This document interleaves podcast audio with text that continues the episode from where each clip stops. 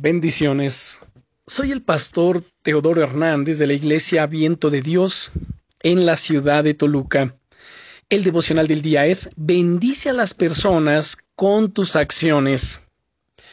Otra forma de bendecir a los demás de manera efectiva es a través de nuestras acciones.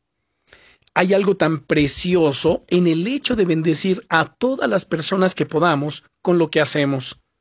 Incluso pequeños gestos de amor pueden crear una diferencia enorme en la vida de las personas. Uno de mis mejores deseos es que cada uno podamos llegar a ser una persona llena del amor de Dios y que seamos muy sensibles a su voz. ¿Sabes? Que cuando llegues a cualquier lugar puedas detenerte a hablar con las personas acerca de Dios, según lo que tú sientas que el Espíritu Santo te guía a hacer. Hay tantos testimonios de personas que han sido tocadas por el amor de Dios a través de estas acciones. En ocasiones, de hecho, ¿sabes? Tenemos que ser tan sensibles para que el Espíritu Santo nos lleve a hacer cosas que ni siquiera nos hubiésemos imaginado que podíamos hacer. Pero recuerda, esto solamente es bajo la guianza y la dirección del Espíritu Santo.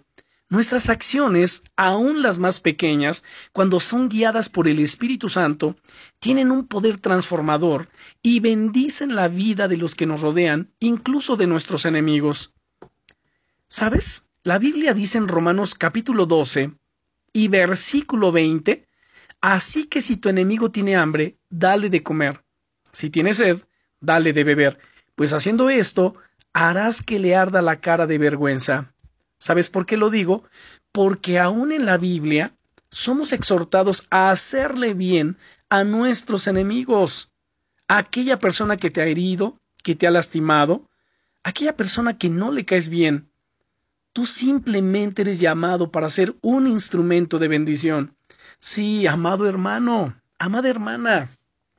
Tus acciones guiadas por el Espíritu Santo tienen el poder de bendecir a las personas, de animarlas, de romper las barreras, de hacer que se den cuenta de sus errores y, en definitiva, de impactar sus vidas.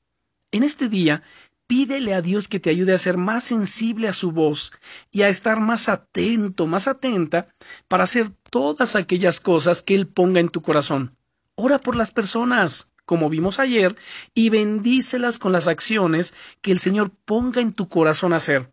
Es apasionante vivir en esa bendición. Bendiciones.